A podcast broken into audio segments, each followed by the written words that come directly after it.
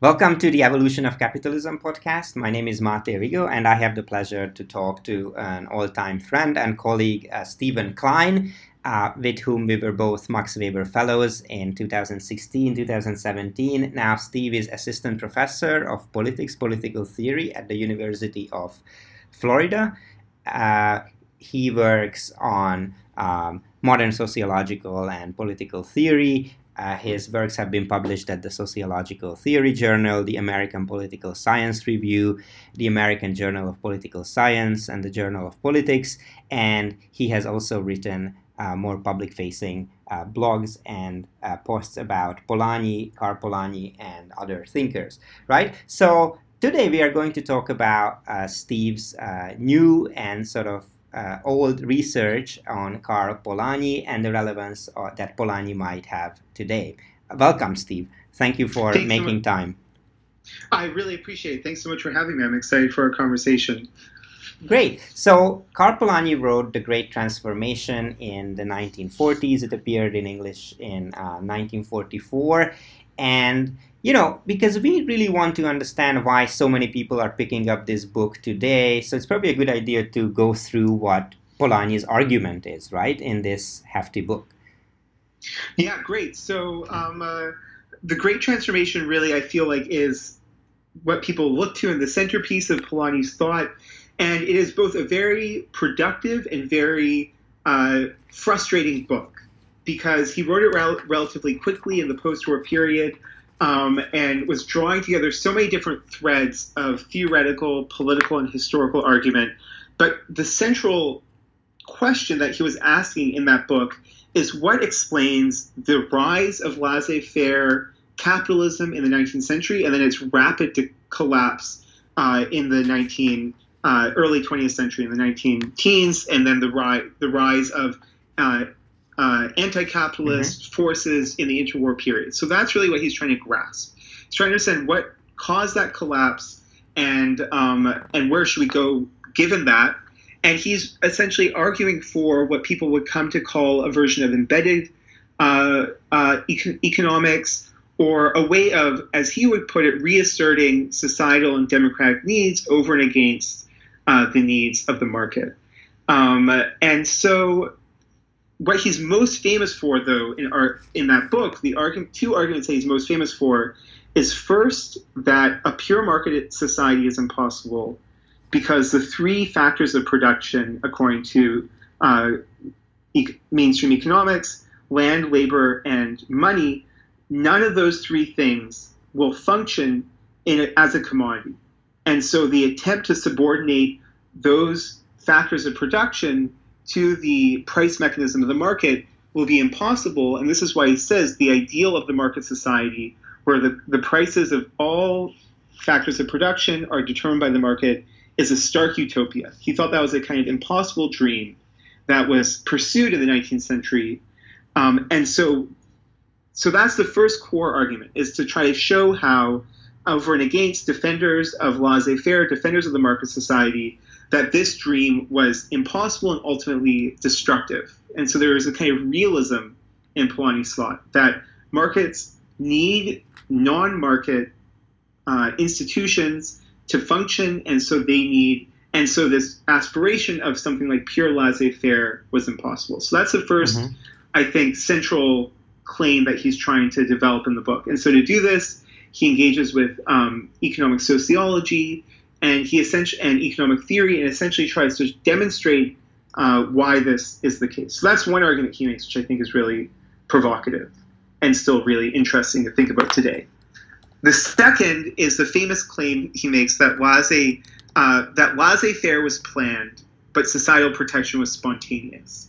And so here he's obviously challenging various um, views of the economy that view the emergence of the market society as somehow a natural or a, a anti or apolitical phenomenon, and rather he says that the interests of the state and certain classes in society were, were crucial in propelling the formation of this market society. But on the other hand, he says that there's a kind of societal counter reaction to that. And so various groups in society demand uh, protection from the uh, vagaries of market forces. And this is something that Polanyi calls the double movement. And so he says that even as markets in certain commodities were extended, at the same time there are restrictions of markets, in particular for the three commodities of land, labor, and money. And so what Polanyi is particularly particularly interested in is how over time various institutions came into existence which basically shielded these commodities from the forces of the market, such as labor unions, which uh, ensure that mean that labor does not receive a market uh, a market value essentially because it's determined by uh, the capacity of workers to go on strike. Then also something like the evolution of central banking, which according to Polanyi protects certain groups from the effects of deflation. So the the end of the gold standard marks mm-hmm. a movement away from a commodity understanding of money and towards a more direct, directly political understanding of money. And so when you take these two arguments together, the first that land, labor, and money will never act like true commodities, and the second that there's this double movement through which society tries to remove those commodities from the market, I think you get a, what a lot of people look to as a really powerful framework for understanding the politics of uh, the formation of, or the politics of capitalism, essentially, where certain groups in society push for the expansion of market rationalities in these mm-hmm. in these commodities, and then other groups in society try to resist the expansion of those market rationalities.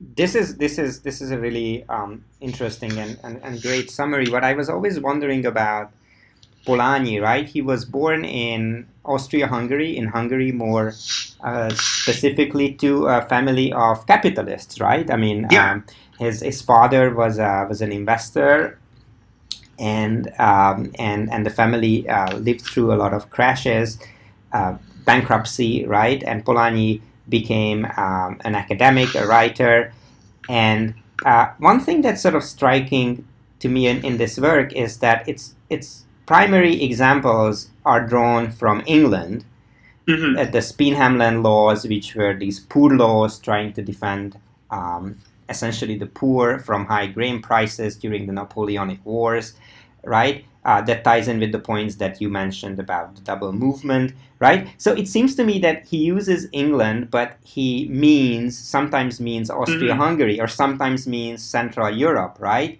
Uh, yeah. A place where land wasn't sold until essentially the mid 19th century. It wasn't regarded as uh, any other type of asset, and there were more restrictions on labor and uh, and money as well. So I was just wondering whether we could um, use this as a seg into talking about the reception of this work. I mean, it, it appeared in English, right? The first publication was yeah. in, in New York City, right? So in America, what was, I mean, you know, if we could trace the reception of it from the mid 1940s until now, what are the major uh, great uh, yeah, things that you see? Also say a little bit about the kind of so what you mentioned about his father and this looking towards England are both really interesting points in terms of the original context in which it came from. So I, I there's just a few very I think fascinating uh, facts about that that are also helpful for understanding it, and then the reception is also a really fascinating story as well.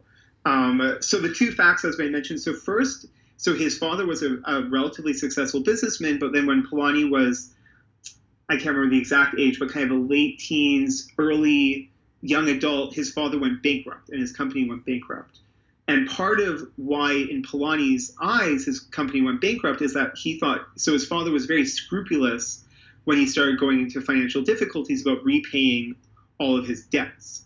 And so, rather than trying to default or or refi or renegotiate his debts, he really paid everything off. And then his family went through this really traumatic bankruptcy, which was kind of a formative experience for Polanyi's life. And I think you can definitely see when he talks about the sort of destructive effects of deflation, um, the tension between the sort of imperatives of the market and people's lived experiences um, in terms of things like bankruptcy. You can certainly see how those sorts of human experiences led him to be very skeptical of, you could say, very functionalist arguments that basically say, you know, that creative destruction, risk taking, all these things are necessary for long term economic growth.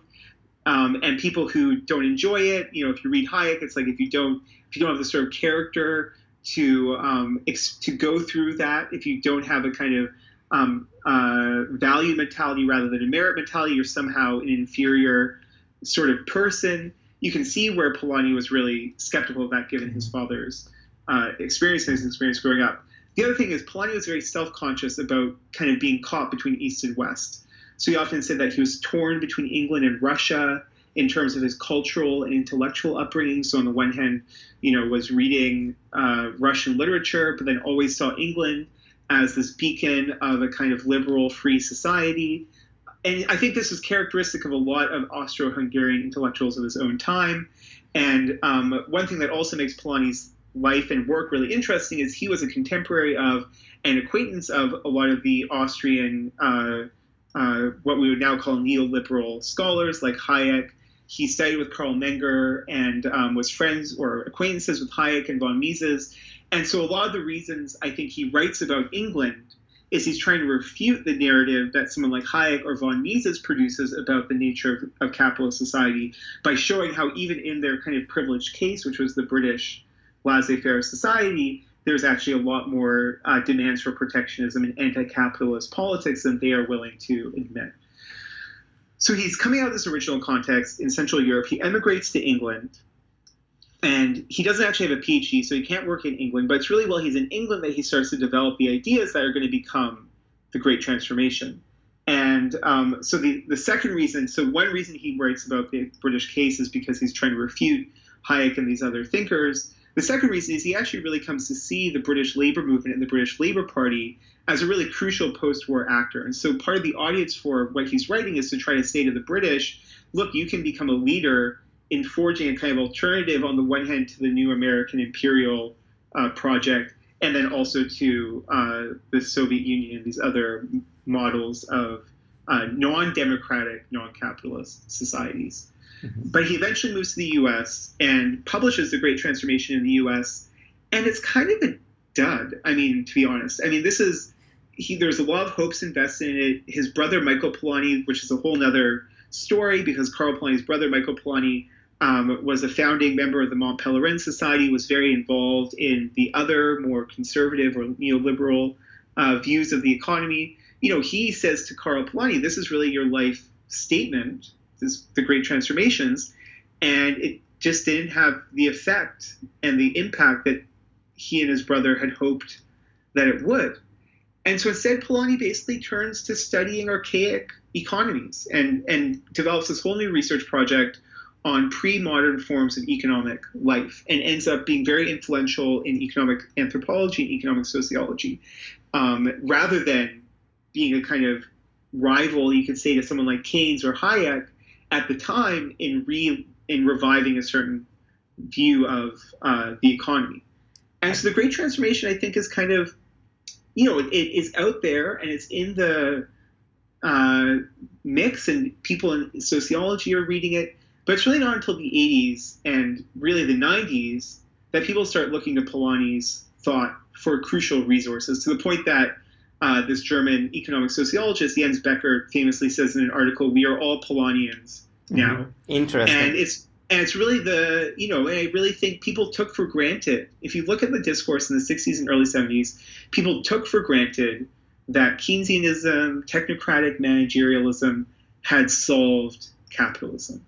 And there was no one who was anticipating what essentially was the counter revolt against the post war embedded economy settlement that begins in the you could say late 60s early 70s and then with the end of Bretton Woods when Nixon you know decides to leave and break the Bretton Woods system then all bets are off and we're back in some ways. We're out of the sort of embedded capitalism existing under the American imperial hegemonic uh, political project and we're now in this world that, in some ways, I think really resembles the period in which Polanyi is studying in the in the late 19th and early 20th century.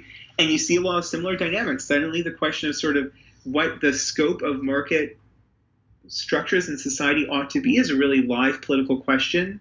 And um, uh, so that I think is the first reason Polanyi becomes really useful is he sort of sh- provides a vocabulary for thinking about this dynamic and then the second reason, and this is something I think that isn't appreciated with Polanyi, is the environmental movement and the need to in- incorporate into a theory of capitalism questions of environmentalism and um, sort of fictitious commodities in addition to labor. So I think one thing that people look to Polanyi for is he seems to capture a lot of the force of earlier Marxist accounts that focus on the effects of capitalism on labor, but then draws this really important parallel to something like land, and then that really plugs into a lot of people who want to examine how uh, capitalism or market systems presuppose uh, uh, certain non-market commodities like nature and have to commodify them even as they can't replenish them. So Polanyi ends up becoming a kind of, I would say, uh, a beacon for thinking about um, why is it that po- the politics of the scope of markets becomes such a live issue, and how could we think about that politics in a way that doesn't just focus on sort of the organized working class in and of themselves, that expands the scope to include nature, and also tries to expand the scope to include global north-south dynamics and global trade dynamics in a much more uh, expansive way.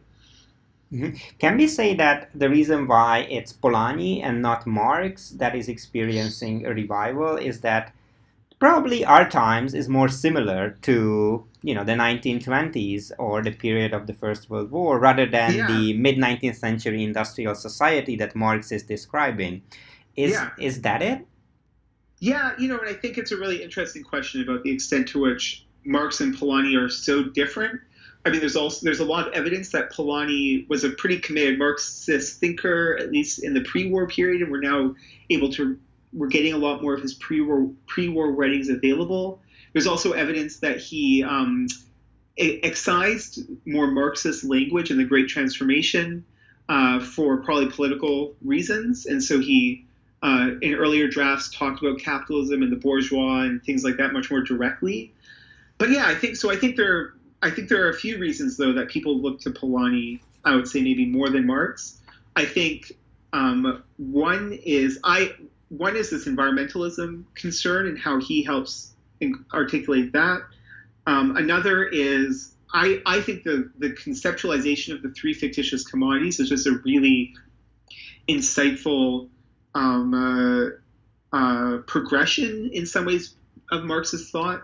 So this idea that money as well as labor are both fictitious commodities uh, is really interesting, and then that also becomes a way. And this is what you're mentioning about the differences between the 1920s and say the the 19th century is that in some ways Polanyi he's less quick to reduce the state and politics to the economy, and so I think people saw him as maybe a less reductive theorist than Marx, and so mm-hmm. more able to allow for the kind of relative autonomy of the state and cross class coalitions.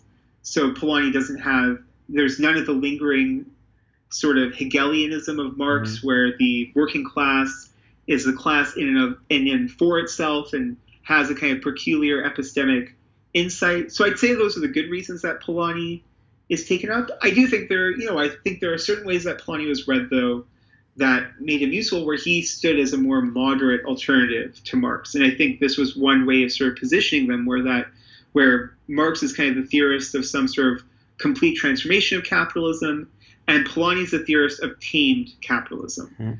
And I don't necessarily think that's the correct reading of Polanyi, but I do also think this is the other reason that Polanyi's thought um, uh, became useful. And actually, there's an interesting history um, in the U.S. Uh, with Polanyi's thought, where um, uh, uh, were um, uh, theorists who were reading Polanyi, who's basically said, "Yeah, we agree with this. You know, this all sounds great." That's why we need to have, you know, a strong safety net, and that's, mm. and then we'll have the best capitalist society possible. And so there's, there are people who are reading Polanyi as a kind of thinker of uh, as a theorist of saving capitalism from itself, rather than say a more fundamental challenge to capitalism. And so I think there are because Polanyi at times is very ambiguous about sort of what the ultimate end goal of his project is. He also becomes a kind of moderate alternative to Marx's thinking. Sure, and but if um, we take the binary of democracy versus markets seriously that he's trying to set up, right? Uh, so then can democracy? Exactly, yeah. Go ahead. No, you. So I think I think this is where people maybe have misread Polanyi or downplayed aspects of Polanyi's thought, which is just how um, fundamentally he thinks that not markets. So he was a kind of market socialist, but that capitalism, that the the leaving kind of major decisions about productive activities, the investment of uh, productive resources, the organization of labor, land, and money to the market, and, and was deeply anti-democratic. And so for him, I think this is where he's much closer to Marx. He thinks there's a very deep and fundamental tension between capitalism and democracy. He doesn't hmm. necessarily think there's a contradiction, a deep contradiction between markets in general and democracy, and he certainly thinks that some forms of markets can be compatible with democracy, but capitalism, where you leave a large share of productive enterprises uh, to private owners to make decisions for themselves, he thinks that and democracy become deeply incompatible political, philosophical principles. Mm-hmm. Mm-hmm. Great. Um, uh, and, go yeah. ahead. Go ahead. No, and I think and I think that's really where him and Marx end up converging to a large extent, where there's less. Uh, there are still points of disagreement and tension. He still thought Marx was a kind of overly economically reductive theorist. Marxists would think that Polanyi doesn't put sufficient emphasis on the kind of inevitability of class conflict under capitalism, which I think is a, is a reasonable uh, complaint at times in Polanyi's thought. So they, you know, there are certainly points of divergence, but I think on this point about the deep tensions between democracy and capitalism, there's a lot of agreement in their way of thinking about the world. I also think that's really fi- the final reason that Polanyi is sort of having a moment today, is it's becoming more and more clear that the protection of the global trade and investment system that has arisen since the 1980s, that was a project born of uh, the very theorists that he was opposing. So, as Quinn Slobodian has shown in The Globalists and other recent books like that, you know, there's a deliberate project to build a non democratic or liberal global economic order that could restrict the scope of action on the part of democratic states. And what we're seeing now is how that's not really a sustainable project, that uh, the demos will return and that people's demands for uh, collective control over or protection from these market forces is going to be an inevitable part of politics. And I think that's again where Polanyi is seen as a really prophetic and important figure. Right. Uh, so, I mean, we could say that Marx and Polanyi are both sort of thinkers of hope, right? I mean, Marx clearly proposes a fairly optimist view of history and of the future. If you just look into the Communist Manifesto, I mean, it's clearly there.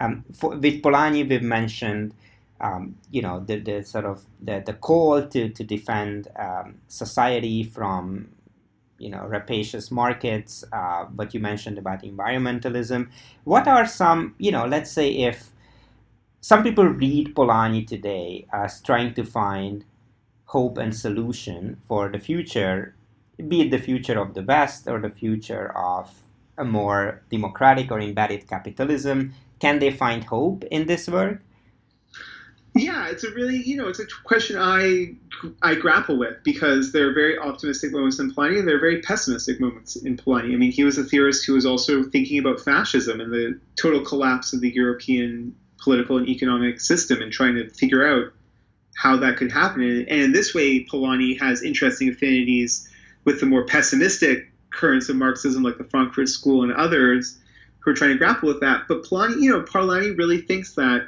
humans have moral and political agency.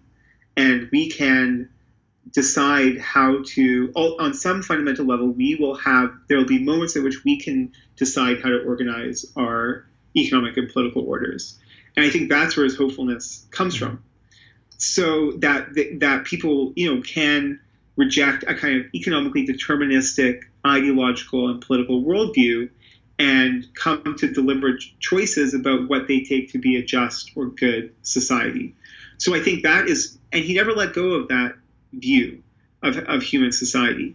And so even though there are aspects of his work that are somewhat, you could say, historically not deterministic, but trying to, to understand historical pressure points, like the notion of the double movement and the protection of society, one point he always makes is that the, the, the reaction to the market can take many forms, and it can take a or the reaction to capitalism can take many forms. It can take a, a reactionary, conservative, kind of fascistic form, or it can take a progressive, democratic form. Mm-hmm. And there's no reason to think that one will necessarily win out over the other. And this was something that manifested in his own work. He he tried to form a kind of third world, third way journal called Coexistence, which would provide an alternative to both uh, Soviet communism and, and American uh, capitalism. He saw there being a lot of potential hope in the politics of decolonization and the idea that the former colonial powers could try to forge some democratic alternative to both of those things. And so he was always a thinker who was looking for where the potential is for um, the formation of some alternative. I mean, he had his blind spots. He doesn't talk about uh, colonialism that in depth. He never talks about gender and the family and the role that plays in capitalism, which is where there's a lot of need for revision of his thought. Um, uh, but I think, like Marx, and maybe in contrast to some more pessimistic European social theorists, he always thought that humans could alter the conditions under which we do politics. And that really, I think, is a kind of hopeful uh, message. Sure. Um, I think we've covered a lot of ground, but if you know, if there is anything you think um, you would like to add, here is the time. Yeah, I think you know, I think the I'm sure I share the views of many that we're in a sort of very unusual historical moment where it seems like something has shifted, that some taken for granted economic and political order isn't taken for granted anymore, and that you know the global economic system that was forged under the umbrella of American military and political power isn't so secure. And in some ways, that's a very uh, nerve wracking fact. And I think there's a lot of reason to worry.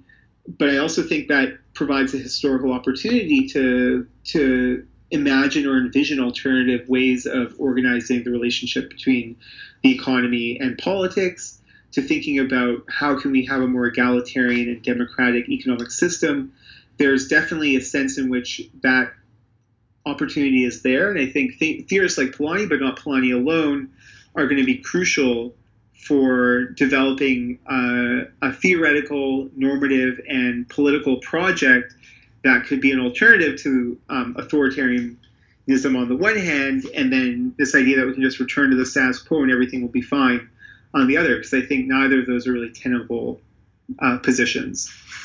Sure. Steven Klein, thank you so much for talking about Karl Polanyi today. Uh, please follow his uh, writings in journals or at the LA Review of Books and um, hope to continue it uh, at some point. Thank you so much. Thanks so much, Matt. Hey, I really appreciate uh, the opportunity to talk about some of these things.